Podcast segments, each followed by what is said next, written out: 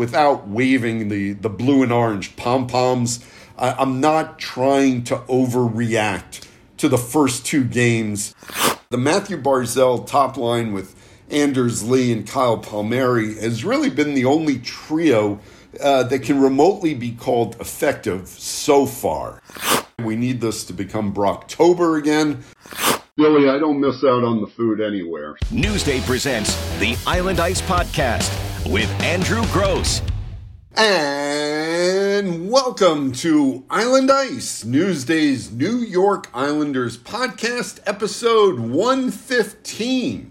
Hi, I'm your host, Andrew Gross of Newsday, and please find me on Twitter at A Gross Newsday. And on this episode, we'll delve into the Islanders' first two games, both losses, by an aggregate and uncharacteristic, at least under Barry Trotz, combined score of 11 to 4. And we'll also talk with Billy Jaffe of the NHL Network. He was once Howie Rose's partner on Islanders broadcast, and also somebody who covered Zdeno Chara up close in Boston for several seasons. And uh, finally, we'll answer some of your questions with Andrew's answers. But first, let me get this out of the way. No, I did not go to the Dr. Seuss experience here in Chicago. As I tweeted out, I might go the other day. Uh, I'll, I'll, be honest, um, a single 54 year old male uh, alone in the Dr. Seuss experience, I, I, I, was not necessarily comfortable with that. So instead, I, I, opted instead for a long walk to the Navy Pier and then around downtown. And then I headed over to the uh, Grant Park section. And every time I get to Chicago, uh, I love checking out Buddy Guy's joint. It's called Buddy Guy's Legends. Uh, and I've seen a lot of good blues acts there, and, and including, uh, I, I, don't know if you've heard of this artist, but Samantha Fish, really before she became more well known. And, and if you haven't checked out Samantha Fish, I, I implore you to do so. Uh, see her live. She's absolutely one of my favorite artists. She always puts on a good show, uh, a wide variety of musical styles, and uh, but this time, uh, one of Chicago's hardest working bluesmen, uh, Tom Holland, and his band was performing, and the man himself, Buddy Guy, jumped up on stage toward the end of the first set singing a uh, long blues medley. And look, I, I've been a sports writer since 1989. And while I respect the heck out of any athlete uh, in, in, any sport, in any sport, uh, the work and, and, the effort that athletes put in, I, I, I, truly respect that because it's not something uh, that I could ever do. I, I don't geek out over athletes. Uh, but I'll admit I do lose my mind sometimes seeing uh, musical legends, and, and, that's what Buddy Guy is. And, and it was absolutely a, a, a thrill uh, to be sitting uh, literally within 20 feet and watching Buddy Guy sing. So uh, that sort of made the whole trip right there. But as for the Islanders, what, what to make of their first two games? It's certainly not what we've come to expect. They've they've looked slow for long stretches. They looked out of position defensively. They did not get the big saves in net from Ilya Sorokin when the team really needed a big save. And then again, Ilya Sorokin was not supported well enough defensively. Uh, I mean, to be blunt, he was left hung out to dry well way, way too often. Uh, the Islanders should be getting some goalie help soon as Semyon Varlamov looks poised to make his return after, after missing the preseason uh, with unspecified soreness. Uh, Varlamov was a full participant in Monday's practice in Chicago. And, and, once a player returns to full practice like that, and that was not something uh, that Varley did at all in the preseason, and, and the the other times he had been on the ice with his teammates, he was either on the ice beforehand, taking some shots or skating on his own, or uh, coming out late in practice and uh, taking shots from players and then staying out and working after the main group had left. But on, on Monday in Chicago, uh, he came right out with Cory Schneider and Ilya Sorokin. And uh, Varlamov and Schneider alternated uh, reps in one net while Ilya Sorokin worked in the other net. Um, but Barry Barry Trotz said after Monday's practice again. Now it's really up to Semyon Varlamov as to when he feels comfortable to get into a game. If I know Varley, uh, you know he's not going to take any you know unnecessary risks but the way he was moving in practice on, on Monday suggested to me that uh, he, he's ready to make his season debut. Uh, the Islanders, uh, after Chicago, headed or head to Columbus. And, and, I think Thursday night's game against the Blue Jackets, uh, if I was laying money, I, I think that might be a good bet for Semyon Varlamov to make his season's debut. Um, before that, though, uh, also Matt Martin is back, and that should help out the slow starting or uh, identity line. Uh, which had Ross Johnston and Matt Martin's spot in the season opening 6 3 loss at Carolina. Leo Komarov was on left wing with Casey Cizikas and Cal Clutterbuck in Saturday's 5 1 loss at Florida. And uh, before Barry Trotz inserted Komarov for Johnston. He said it was partly out of necessity, partly looking for a spark. Uh, didn't necessarily get that. Uh, Leo Komarov then on Monday was placed on waivers. That's some paperwork uh, in order for Leo uh, to be eligible to be reassigned to Bridgeport. Uh, either way, Komarov certainly appears to be the odd man out uh, in terms of the roster.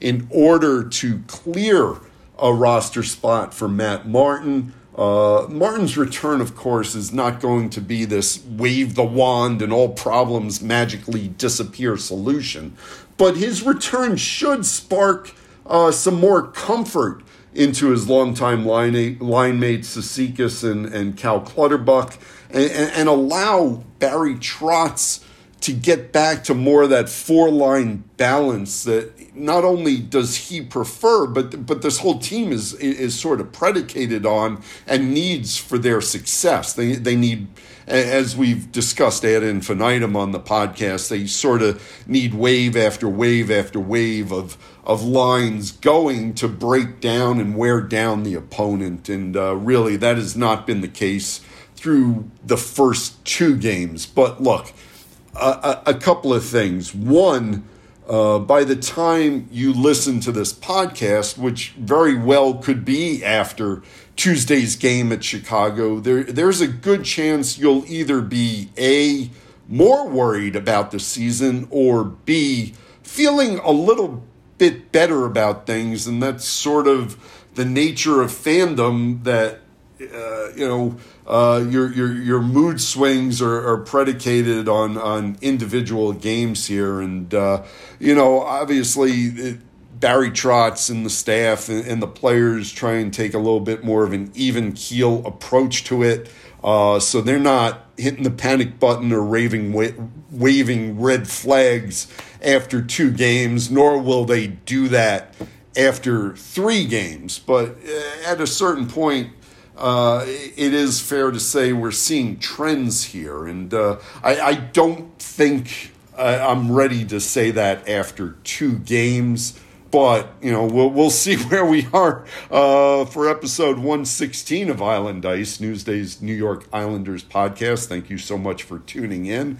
Uh, you know after getting a couple of more games on, under the belt, we'll uh, we should have a little bit more clear of a picture uh, of where the Islanders are. And like like I said, without waving the the blue and orange pom poms, I'm not trying to overreact to the first two games to start a franchise record 13 game road trip. And as Barry Trotz was asked about uh, before the game in Chicago, his his Islanders teams do seem to have this uh, almost uh, annoying knack for for traditionally not starting the season firing on all cylinders. And uh, you know myriad of reasons for that. Barry trotz always talks about how this team is built for the playoffs and uh, maybe that kind of slows them down at the beginning uh, Uh, but but things do tend to get sorted out quickly, and all three of his Islanders teams have obviously gone on to make the postseason,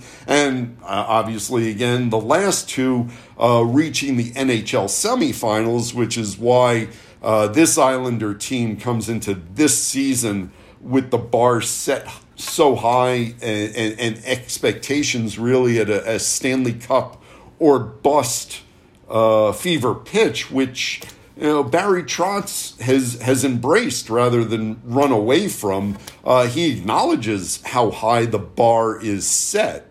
Again, there's there's maybe a little bit of a comfort level from a, a, a very veteran laden group that there's a confidence that down the line they're they're they're going to be playoff contenders. So maybe you know, maybe that's why they're not starting all so well. All conjecture at this point, but here, here are some some numbers. In, in, 2018-19, Barry Trotz's first season with the Islanders coming off his uh, Stanley Cup championship uh, with the Capitals. So in 2018-19, uh, Trotz's Islanders start off 3 4 and 1 and then reel off a five game winning streak uh, as things start to click for them. In 2019 20, 2019 20, yeah, I said that correctly. the Islanders get off to a 1 3 0 start uh, before going on that franchise record 15 0 2 streak. And of course, that was the season, the first season impacted by the COVID 19 pandemic. That season uh, was cut off at 68 games. So that 15 0 2 streak uh, was really instrumental in building up enough point equity to get the Islanders into the playoffs when they again stumbled uh, going into the uh, uh, the pandemic break, as it were, before the uh, playoff bubble restart uh, a few months later. Uh, so again, 2018-19, 3 4 and 1 start, and then a five game winning streak. 2019-20, a 1 3 and 0 start before 15 0 and 2 streak. And then last season, all played in 21. The season starts in in January, and the NHL completed a 56 game regular season. The Islanders start 3 4 and 2. So, percentage wise, uh, nine games into the to a 56 game season, you could really start to sweat about the Islanders because that's much more of a big chunk. Uh, of a season, you know, three, four, and one in 2018 19. That's uh, eight games into uh, an 82 game schedule. So, you know, right around 10%, uh, a percentage much higher in 2021.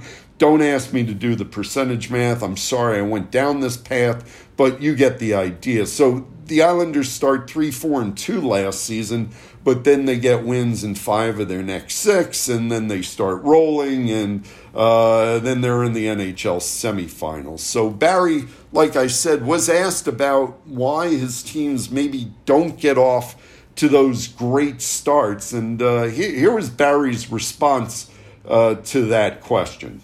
Um, yeah, a little bit. I, I think you know I, I, was trying to. We obviously we think about all this stuff. You know, the uh, um, you know coming in the first year to a new situation that was expected. I would think.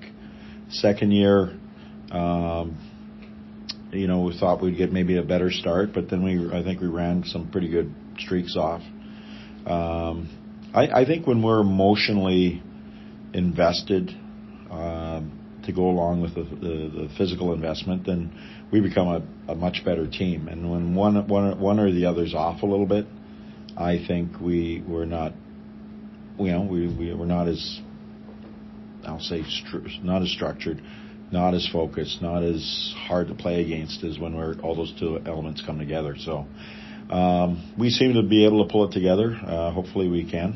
Uh, you know, we can't go home and say, "Hey, we got a home game and we can get our fans behind us and ramp it up for a while." We just got to do it on the road. So, um, yeah, it's. Uh, I look at the first two games. I, I thought uh, we played pretty well in sections of the games, but we didn't play well through the whole game. And then when uh, we make a mistake, we seem to compound it with two or three other mistakes rather than insulate each other a little bit with uh, uh, the, the what ifs. Uh, we've always been pretty good if uh, something breaks down. We have um, people who react and recognize danger really well, and we we react accordingly to it. Uh, right now, we're we're not as sharp in that area, um, and uh, you know maybe some of that is is is us taking it for granted that we are a veteran team.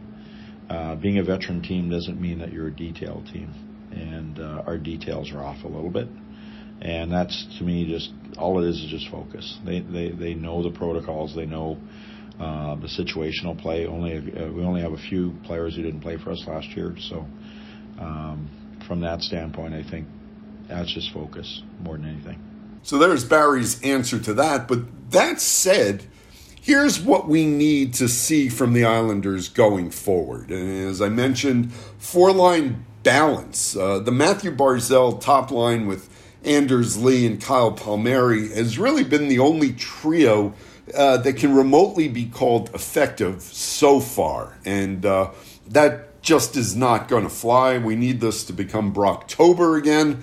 Uh, um, you know, Nelson, Brock Nelson with the goal in the first game. Uh, I, I, thought that that trio with uh, with Josh Bailey and Anthony Beauvillier was rather quiet in Florida. Uh, Jean Gabriel Pageau's line uh, with Oliver Wahlstrom was better in the second game. The first game was a little rough for Wally. Uh, so that third line needs to be uh, firing a little bit more. And, and, obviously, as we talked about, the fourth line has not been its most effective for checking identity setting self. Um, so you need four line balance. The the defense obviously needs to be better. Eleven goals spread over two games uh, is just it, it's frankly unacceptable. Uh, as Barry Trotz said, it's not winning hockey. Uh, or you're not going to win that way. Either way you want to phrase it. Obviously, defensively, Islanders need to tighten that up. A, a couple of things have led to this. One, uh, the positioning has not been great. The Islanders uh, have given up too much around the crease. Uh, they've gotten beaten uh, around the edges. They've gotten beaten to the crease. They've gotten beaten to some rebounds. Uh, that's some of that is just better communication and trust between the players, but also sometimes the best defense is a good offense, and the Islanders need to be up the ice more than they've been. Adam Pelech uh, pointed that out uh, after the first game, or maybe it was after the second game. Um, yeah, it was after the second game. He, he was saying how uh, the players are sort of wearing themselves out quickly because it seems like most shifts are starting uh, in the defensive zone, and maybe the team gets caught there. And by the time they break out of the defensive zone, uh, the players are looking to make a, a, a, a line shift. So uh, getting up ice and, and sustaining uh, some offensive zone time would, would help out the defense for sure. Uh, along those lines, better puck movement. Here's what I find funny, and and again, you know, social media is a wonderful thing, and I, I love you know uh, seeing the comments. Uh, I love answering questions via Twitter, all that stuff. Uh, but let, let's face it, let's be honest. When Nick Leddy, when, when defenseman Nick Leddy was with the Islanders, and, and particularly over the past couple of seasons, his on ice faults were, were frequently pointed out on social media. But now that Nick Leddy is in Detroit, social media seems to be all about bemoaning the loss of his puck moving skills. And look, I'm not I'm not running away from that. The Islanders certainly do miss some of that puck moving element because replacing Nick Leddy with Zdeno Chara, and, and we'll talk about Sebastian Aho in Andrew's answers in a little bit. But replacing Nick Leddy with Zdeno Chara does mean the loss of a slick skating puck mover. Um, and it, it, remains in question uh, exactly how much that is going to hurt the Islanders over the long term this season. Uh, the power play uh, really needs to establish itself better in the offensive zone.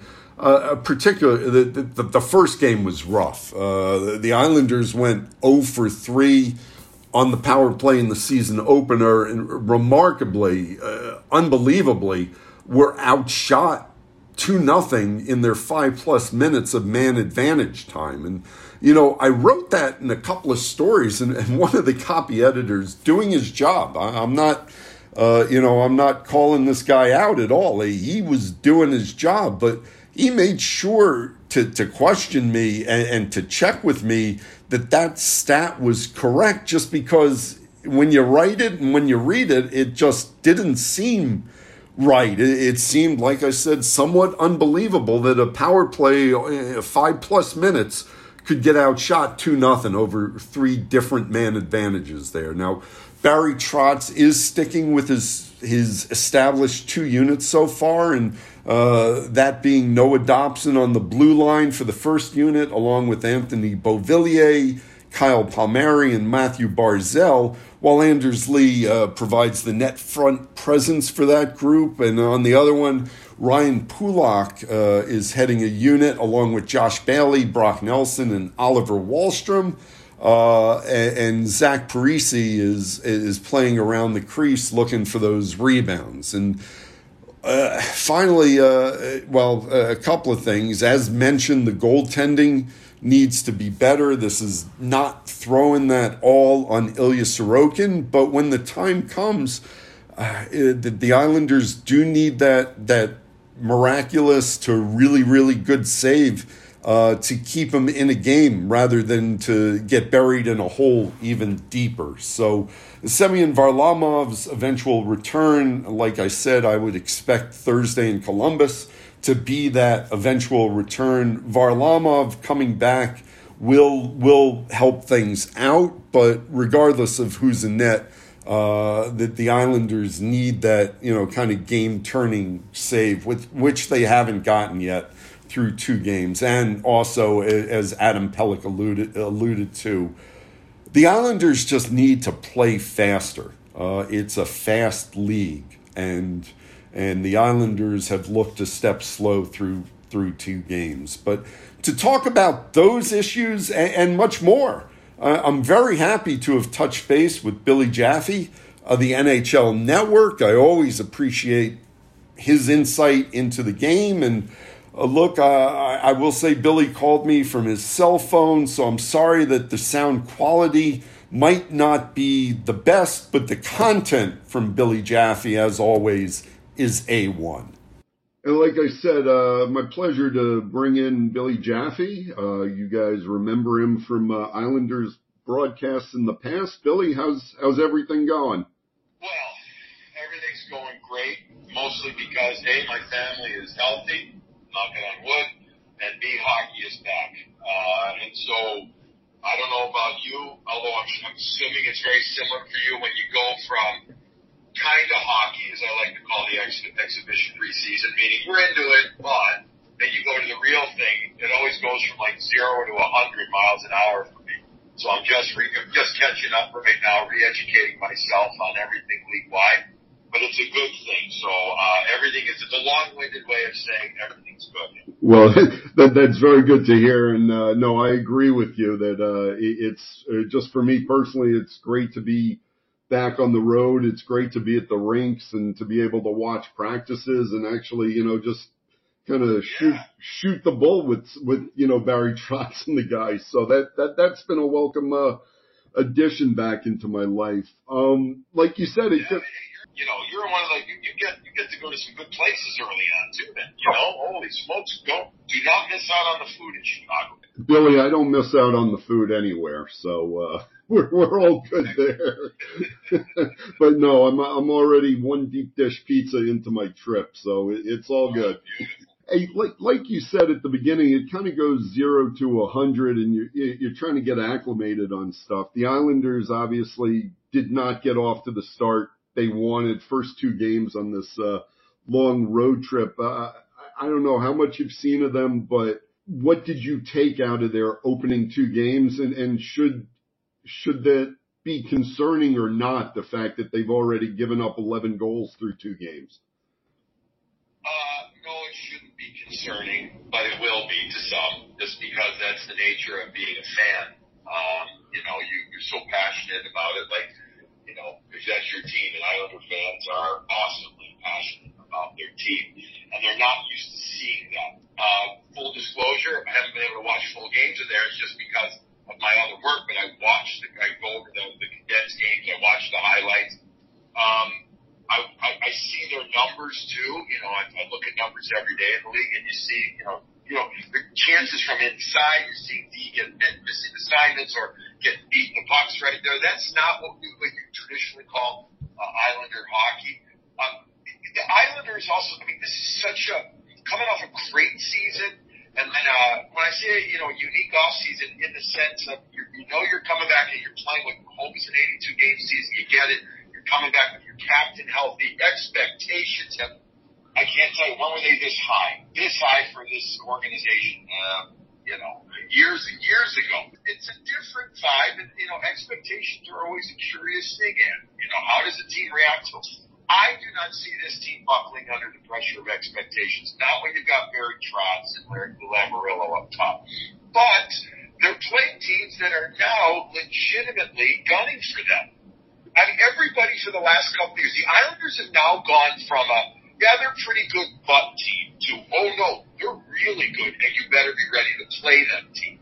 There's a big difference now, and especially early on in the season, teams want to be ready.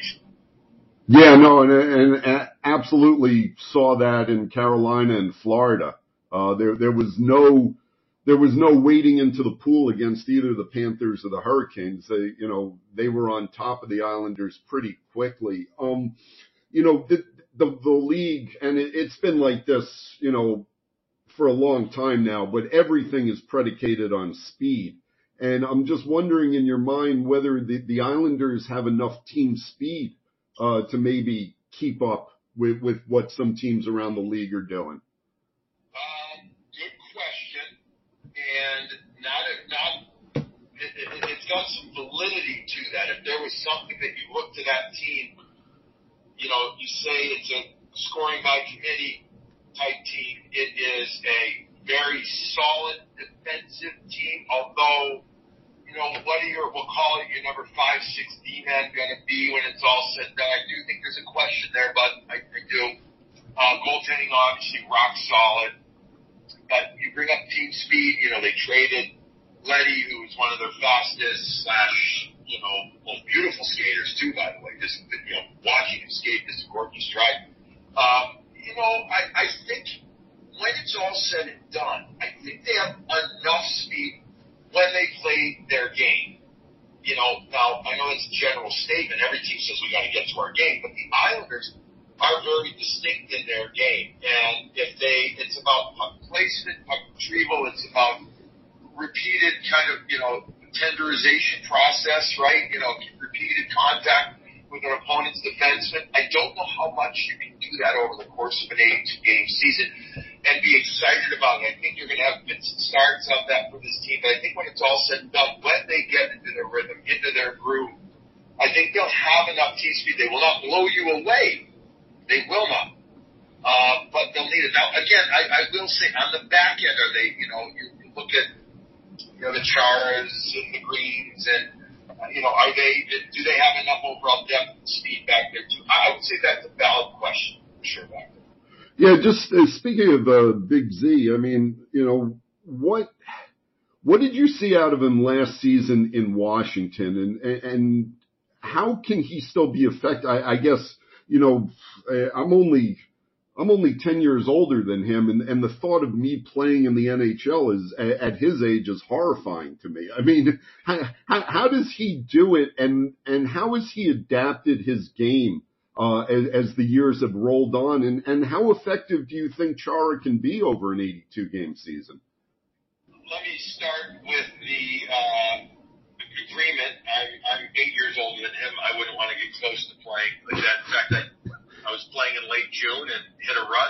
the shoulder, into the, into the boards, and uh, it said shoulder surgery for a uh, torn rotator, oh. a bicep tendon, and it, my AC joint was messed up from my younger years of playing. So I'm an old geezer, and he is anything but. It's, you know, how does he get there? It's a mindset with Zdeno. You know, I spent years covering and working with him as part of the Boston Bruins.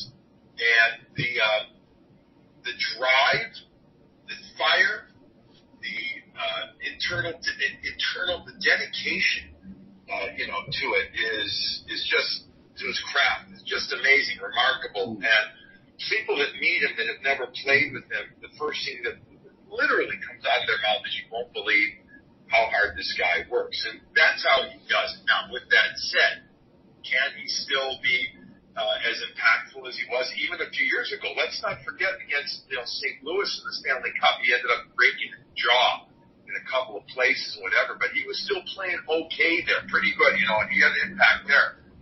Penalty kill is significant. If you get him into a distinct shutdown role a couple of years back at 42, he was still very good. He wrapped up players like Auston Matthews a couple of years ago. And oh my God, you know, I don't know if you put the fear of God, of the hockey gods into Matthews or not, but in the playoffs, it was shut down city on him because of a big, a lot of it had to do with Zdeno. Can he still do that now? I'm not sure, given the frenetic pace of the game. I'm, I'm not sure about that, but can he still be a solid penalty killer, and, you know, very good at, yeah, he, he can be. Can he be a, uh, a mentor for a Noah Dobson? Yes, he can be on and off the ice, no question. I just don't know. And he doesn't, here's the thing with the Isles, and I don't need to tell you or the people listening this, between Pelech and Pulock, he doesn't need to play 19 to 24 minutes, 20 to 24 minutes a game. He doesn't. So what is he at? I, I was looking yesterday. Is he at 16 minutes or 16 to 17 minutes or so he's averaged for two. Yeah, Barry. That, yeah, Barry kind of spreads the minutes around pretty evenly, you know, top pair down. So uh, yeah, he's that that that's about where he is. And, and he should probably not get above that. But he likes, he, you know, he's in such amazing physical condition. He feels like he can still do it. I just don't know if he can do it regularly enough to be as effective uh, at the NHL level uh, but beyond that, you know, can he stretch it out in the case of a, you know, a, a, a penalty filled game or a player gets hurt? Yeah, of course. But this is a guy that's special. I don't know. Like, think you asked me the first part of the question. What I see with Washington? I saw a guy that was pretty effective at times in the beginning of the year, the middle part of the year. Then the Bruins took on the Caps in the playoffs in the first round, and I didn't notice him as much. And I, you know, I, I, I'm such a fan of Zdeno Chara. I am as a person and as a player for what he's done in ultimate respect. But I will say I thought that the, the, the Bruins uh, were able to really kind of handle him when he was out there last year in the first round of the playoffs. Obviously, you don't read too much into it two games into the season, but I, but but I think those are concerns or things to watch going forward. And so, the, so the Islanders are starting the season with a 13 game road trip as, as they wait for their new arena to, to open its doors. Uh, you know, as a player, I know these guys are so good about compartmentalizing and not looking at the big picture, but you know, as a former player and, and, and being around this league, is it in the back of their minds knowing that, you know, they've, they're two games into a road trip that still has 11 more games to go?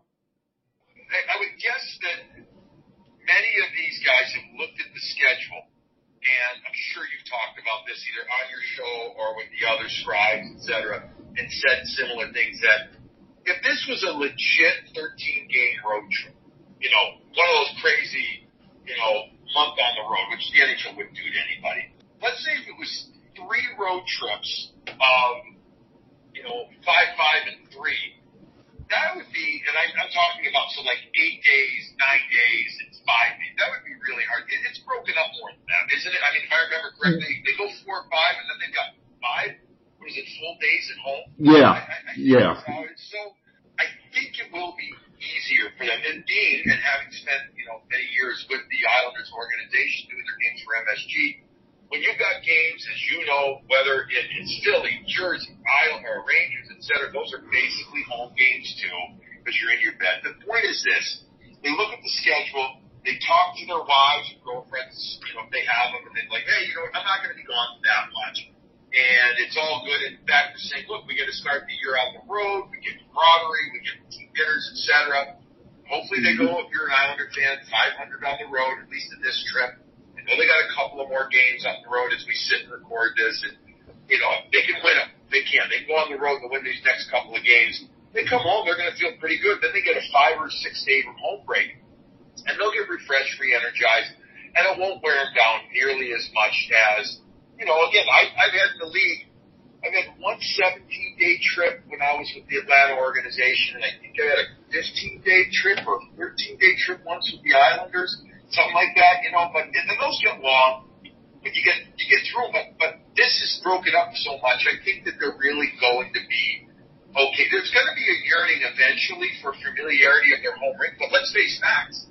They don't know what UBS is like yet, so they're just thinking about. It. They don't even know the nuance of it yet, so they're just going to say, "All right, let's get on the road. And again, they do get home to practice at Northwell and everything. So I think they're going to be okay for the most part. Just uh, looking around the league a little bit, what what kind of trends are you looking for out of this season? Not necessarily the Islanders, but what what do you think? You know, what do you think are going to be some of the the, the, the key points uh, in this NHL season as they get back to an 82 game schedule with full travel? Well, there's going to be a few key points. There's there's always the beginning of the season. Who gets out to a good start? You always hear the cliche of points at the beginning matter as much as points at the end. So you're going to see the team. They're going to try and get hot and make as many points as possible. You know, I I, I think that we're going to have you know normally it's two seasons. It's like the beginning and then it's after the All Star break. But I think this year you're going to have this rush to begin and then you're going to have, I, I don't know, because remember, we're, we haven't played a full 82 game season, Andrew, in now two seasons. So I think there's going to be some players that hit a wall when they get more. It's different, especially for the young players, to that 40 game mark, and then they're going to be like, holy smokes, we still got, you know, 42 more games. yeah. And, you know, and, and all of a sudden, then you're going to have this whole Olympic break thing, which is really a combo All Star break, Olympic break so if you're not going to the All Star or you're not going to the Olympics, you're not playing for three weeks. I think it's 20 days. And I understand players are going to practice that, that don't all go there, but that's going to be a big thing. And then so after that, then you're going to get past the trade deadline, and then you're going to be like, okay, now it's a third run at it. So we're going to see different different kind of maturation levels, I think, for teams at different points. Um, you know, I, I the other things I'm, I'm looking for is which teams, you know, that have expectations on them. The Islanders being one of them. The Florida Panthers being another. Colorado. Uh, also, and, and then and I would, team, I would say a team like Edmonton, but the Pacific to me, man, oh man, that could be a clunker of a division again. What are they able to do? I mean, Florida, you just saw them. Florida's built for this year. Are they ready for a cup? I don't know. But I think they're a lot closer. I mean, especially with Quenneville behind the bench now a couple of years. He's got his proverbial claws into this team's DNA now, and, and he's a real guy, a, a guy that you can really uh, learn from. Obviously, with all the success of the Blackhawks, you're starting to see a lot of kind of Blackhawkisms with this team. You know, they're rising the last couple of years, just like the Hawks did in 2010. Um, so I think we see a lot of that. How much, you know, you know, how much offense. I think we're going to see even a little more offense this year. I think because of all the games, we see some guys get tired. Um, and the calling of the cross checks, and I do think just besides the, the cross check penalty, I still think refs are going to look for other kind of re-establishing uh, penalties. You know, the hooks, the hold, et cetera, to keep it going. So I think we'll have some more offense here. Um, and then we're already, by the way, Bud, we're already seeing a lot of significant injuries. You know, you're talking uh, you know, Kucherov in Tampa. You're yeah. seeing Pacioretty in Vegas, and well, that's a big expectation team too, obviously in Vegas. So how do those how do those things play out right now? That's that's what I'm looking at. And, and last one, and, and again, I, I appreciate your time so much, Billy. Just you talk about expectations. Are are you buying into the hype with this Islanders team? Do you think they can get to the ceiling of what they're expected to be? I do they will they will tweak this team. I, I think, you know, this team is now at the level, you know, Lou, Lou brought in, uh, Palmieri last year as not a replacement for, for, for, for Anders Lee, but a, because, you know, they're different players stylistically, size wise, et cetera. But if he had brought in Palmieri with Lee there, which he has this year, that would have been a Boku move for the playoffs last year. You know what I mean? Like that makes you crazy deep. I don't know if they could have done it. I don't remember. They were able, were able to pull it off or not uh, contractually, you know, salary cap wise. So forgive me. But my point is, I think this team this year is in line to make a, a, a big move at some, a bigger move at some point. I don't think it's going to be gigantic, but a big move like Tampa's done the last couple of years to say, boom, if we're all healthy and things are good, boom, let's put us over the top and make a big playoff run. I gotta think it's for depth defense or a defenseman to add to it. Um, that's what I would I would I would think.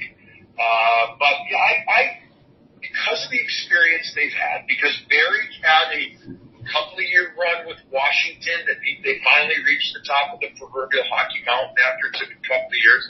He's got the patience, he's got the wherewithal and I do think he has a really good team for them to challenge again. Do I think they're going to win the cup? Um, well, I wouldn't put my, all my money on it, but I think that they're going to make a, another run to the to the final four, and and I could see them getting to the cup. I, I could. I look at the East, Andrew, and, and I and I say Tampa's going to be good again. I think they're going to be a hard out, but I do think that they could be an out this year, just given the amount of hockey they played, and they need a hard challenge. Whether that's Florida, could it be Boston? I don't know. Boston needs to make some additions to their back end too, but you never know. But then you look at the Met, and you know, while I like Carolina and I know they beat the Islanders, I'm still not sold on them as a make it to the Cup final team. Um, and I look at the rest of the division and I say I think Washington's good, but Pittsburgh's okay, but I know they're missing a lot of guys right now. I can't tell you I'm buying them yet for a real uh, destination or uh, destiny type teams, I look at the Islanders and I say, if you take the body of work over the last couple of years, and what they've learned about themselves and getting to the Stanley Cup and what it means, I think they're on the precipice of, of getting there. So I will buy in the hype that they're one of the top teams in the league. And thanks again to Billy Jaffe of the NHL Network. Uh, for taking the time to chat with me, and and am looking forward to uh, bumping into Billy at a, a, rink somewhere down the line. Uh, that's been you know, as I'm out on the road here with the Islanders, and uh, you know, I, I, should mention and a kudos to the Islanders because I know I, I, sort of took them to task on a, a previous uh, podcast about being the only team in the NHL to, to be doing Zoom only interviews. That media policy has changed. Uh, it changed for the season opener in Carolina, where now uh, media in the arena can go into the Zoom interview rooms and actually it, it's a press conference setting. So I, have really enjoyed that. Um, you, you know, it, it's the old saying: you don't know what how much you miss something until you don't have it. And uh, just getting to interact face to face with with these players and, and Barry Trotz, and uh, has, has been really, in a way, comforting to me. It, it, it like I said, it, it sort of does getting back to normal. And i think for everyone's mental health that's that's all what we need. And and you know what I, I, I guess i didn't realize how much i needed that for my mental health and you know insert your own joke about you know uh, how uh, crazy or not crazy i am um, but you know I, I was sitting there uh, watching uh, the team practice um, in, uh, in, in Florida.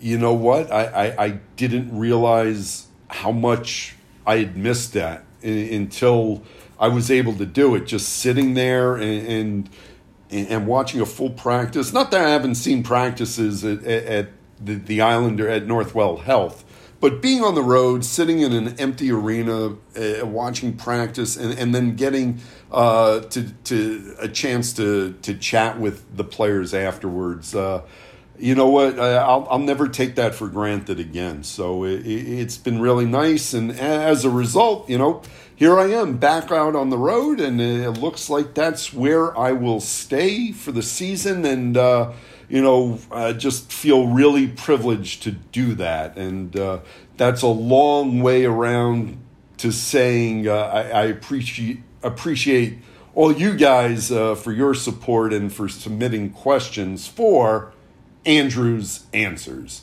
It's time for your questions with Andrew's Answers. And uh, we'll start out here with a couple of Semyon Varlamov questions. Um, one from Barry Sachs, who asks simply, uh, when will Varlamov be back? And then uh, Thomas Boyle says, do you think Lou Lamoriello will make a trade for a goalie or claim a goalie from the waiver wire if Varlamov is out long term? And is it bad defense or is this on Sorokin? And I, have touched upon uh, sort of all that those points, but uh, sort of to review. I'm expecting Varlamov to be activated and be back Thursday in Columbus. And if it's not Thursday in Columbus, this this first section of this 13 game road trip sort of comes to a conclusion with back to back games uh, at Arizona and then the next day. So it's a Saturday at Arizona and then Sunday at Las Vegas. So if Varlamov does not play Thursday at Columbus, I, I, I would think for sure he gets one of the back to backs, and and maybe uh, Varlamov gets Thursday in Columbus and then Sunday in Las Vegas as well. So he he very well could play two out of three. Um, so no, Thomas, I, I, I, don't see Lou making a trade for a goalie at this point. I, I think he, the Islanders are very comfortable with the fact that uh, Varlamov is going to be healthy. Uh, and if not, there there is Cory Schneider, uh, who would get the first chance to be a backup option if Varlamov uh, for what or Sorokin for for whatever reason either one gets hurt. And, and, as far as is it bad defense or is this on Sorokin? Uh, sort of yes to both. Uh, I, I, mentioned that the defensive positioning has not been good, and uh, Sorokin's been hung out to dry a little bit too much, but Sorokin also needs to come up with a spectacular save here or there to stem the tide or turn the momentum. Um, Glenn asks, do you think this is it for Leo, barring injuries? And uh, again, and this is being recorded before we see whether Leo Komarov uh, is going to clear waivers. Uh, spoiler alert: Yeah, he he will. I, I don't see a team claiming uh, you know, $3 million uh, cap hit this early in the season. Um, but you know what? I'm, I'm never going to count Uncle Leo out. Yeah, obviously, you know, injuries will play a part this season, and Leo is, is a very good insurance policy there. Uh, it will depend on being cap compliant, of course. Um, but I, I, I just am never going to count Leo out uh, for this organization as long as he is under Islanders' control, just because, and I've heard this from so many people. Uh, you know, I, I, know you guys hate hearing about intangibles and, and stuff that I am not around to, to fully describe to you why this team, uh, why Leo is so endearing uh, to his teammates. All I can tell you is that you know, he's a beloved figure in the dressing room, and that really does pump up the team. And Barry Trotz and Lou Lamoriello both recognize that. So no, I'm not going to say this is it for Leo, barring injuries. I, I, I do think at some point down the road, Leo can still play a role for this team. Um, moving on to some questions about Sebastian Aho and the defense. I'll uh, rip off a couple of these questions. Brian G asks After the first two games, is it fair to say Sebastian Aho should be in the lineup because having a slow Chara and Greene in at the same time is not looking good? What is your assessment? Mark Beck says it's only two games, but how concerned should we be with how fast wingers took advantage of the older blue liners? And Mike says, Do you think Aho replaces Chara or Greene at some point? I would think the lack of a mobile puck mover is going to be a concern if the defense doesn't improve. And uh, look, uh, you, you, guys heard what Billy Jaffe said. He did not run away from the fact that, yes, uh, team speed could be an issue, and having Zdeno Chara and Andy Greene could be an issue. Um, I, I, think Barry Trotz is going to let it play out here a little bit. Um, as I believe I mentioned, Barry Trotz is looking to get uh, Sebastian Aho into the lineup at some point. It's not going to be like last season where Aho was on the taxi squad and just never logged a minute at all. Um, it's an 82 game season. Uh, there, there are going to be some bumps and bruises. But beyond that, I, I, think Barry really wants to see Sebastian in the lineup sooner rather than later. And uh, my, my guess would be, uh, you know, that he probably. Uh, he's going to get into the lineup at some point during this 13 game road trip, and and that's a a cheesy, uh, you know, escapist answer as to when, because look, this 13 game road trip actually takes over five weeks. But I, I, I would I would even say that Aho might get a chance uh, to play before the team comes back to New York for a few days after that Las Vegas game. Again, I'm looking at that back to back, and yeah, you know, uh, uh, Zdeno Chara at 44, Andy Greene at 38. I, I think Barry is going to want some fresh legs in there at some point. And also, as mentioned, you know, going back to the Nick Leddy point, uh, the Islanders and Barry Trotz and, and the coaching staff and the brass may come to see that needing a puck moving defenseman in there is something that the team is lacking. So I'm going to say Aho gets in sometime within the, these first six games here. Um, how concerned should we be with how fast wingers took advantage of the older blue lines? Again, uh, without waving the blue, blue and orange pom poms, I'm I'm not making any rash judgments after two games. Uh, I, I still think the players are, learning to communicate and trust each other on the ice. Uh, you know, trying to bring Zdeno Chara into the group. Uh, Andy Greene played with Noah Dobson last season. He's playing with Scotty Mayfield now. That pairing was not very good in Carolina. And then in Florida, Zdeno Chara comes up with a minus four. And I know plus minus is not always the best stat, but uh, minus four was kind of glaring. Um, further assessment, just getting to uh, uh, Brian G's point, is it fair to say Sebastian Aho should be in the lineup because having a slow Chara and Greene in the same time is not looking good? I, I, I would say based on two games that I, I see where you're going there. Again, I'm not I'm not making rash judgments, and and I'm gonna I'm gonna give Zdeno Chara and Andy Greene a, a, couple of more games at least. I, I, think they've both earned that in this league, and uh, they also have their benefits too. Um, I, I, think Zdeno Chara is going to have his decent moments, as you heard Billy Jaffe say, as long as the minutes are, are managed here. Um, Bat Marzell, uh, also with the Chara question, says, Do you think Chara will call it a career if he can no longer be competitive? And look, at 44, I, I would think Zdeno Chara is, is approaching every season on a year to year basis. Um, I, I don't get the sense that Zdeno Chara is the type of guy to up and you know retire in the middle of a season. But yeah, I would think after this season, when he does his self assessment, if he sees that he did not help or was not helping the Islanders enough, I, I, I, I could see him saying, "Yeah, you know, if I'm not if I'm not helping out, I, I can't be part of the problem."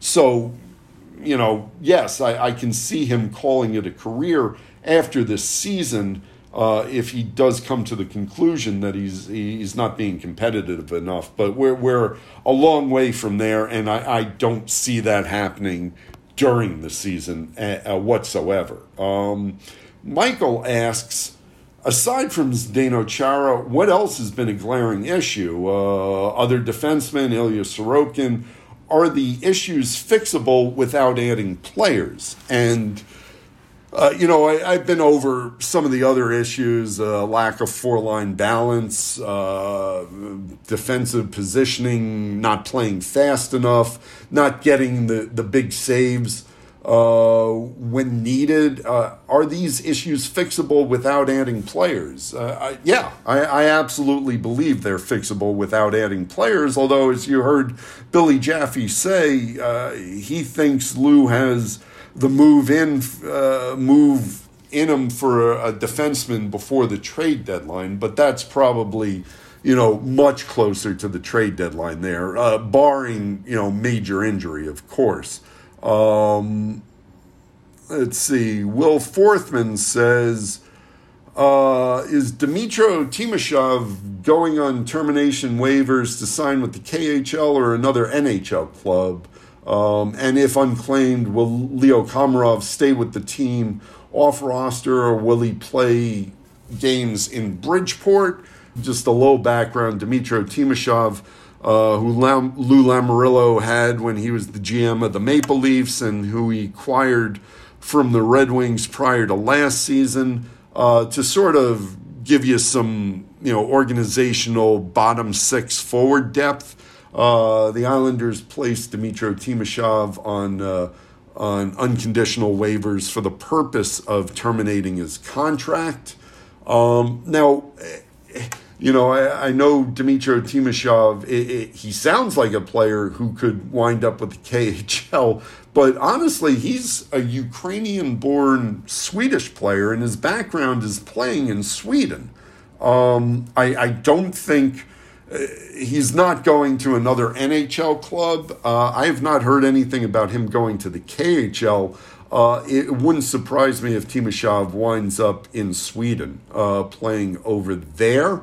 Um, and uh, as far as Leo Komarov is concerned, I would expect um, once he clears waivers and he's reassigned to Bridgeport, uh, yeah, I, I, would expect him to try and stay fresh uh, with Bridgeport at least uh, for a little while, unless uh, you know they have some other kind of arrangement with him. And you know what? Uh, I, I, think I, I, don't think the Islanders want to move on from him. You've heard me say uh, in previous episodes how loyal uh, a person uh, Lou Lamoriello is, and uh, you know if if Lou is thinking Leo Komarov is just not going to help the Islanders at the NHL level.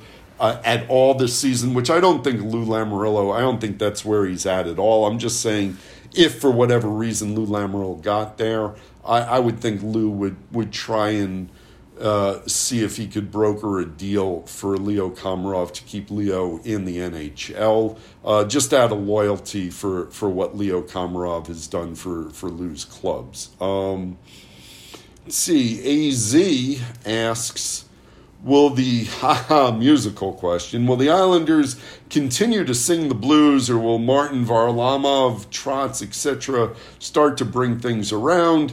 How much rope do Chara and Greene get before Barry tries something else? Uh, I've sort of touched upon all of this, but I love the uh, musical reference there, AZ.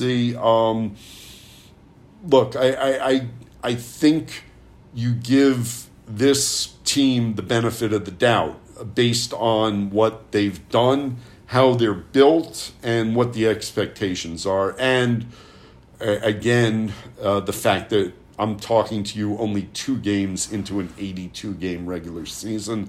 Long way to go. And, and as I ripped off earlier, the Islanders traditionally a little bit of a slow starting team under Barry Trotz. So give it a, a little time here. Uh, I do not see the Islanders singing the blues all season.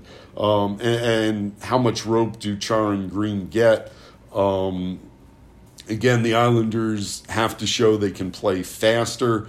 Uh, Sebastian Aho would help them do that.